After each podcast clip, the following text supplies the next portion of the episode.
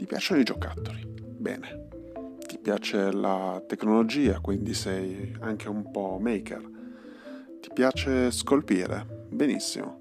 In questo podcast troverai tutto questo messo insieme e scopriremo come andare avanti nel cercare di produrre il tutto.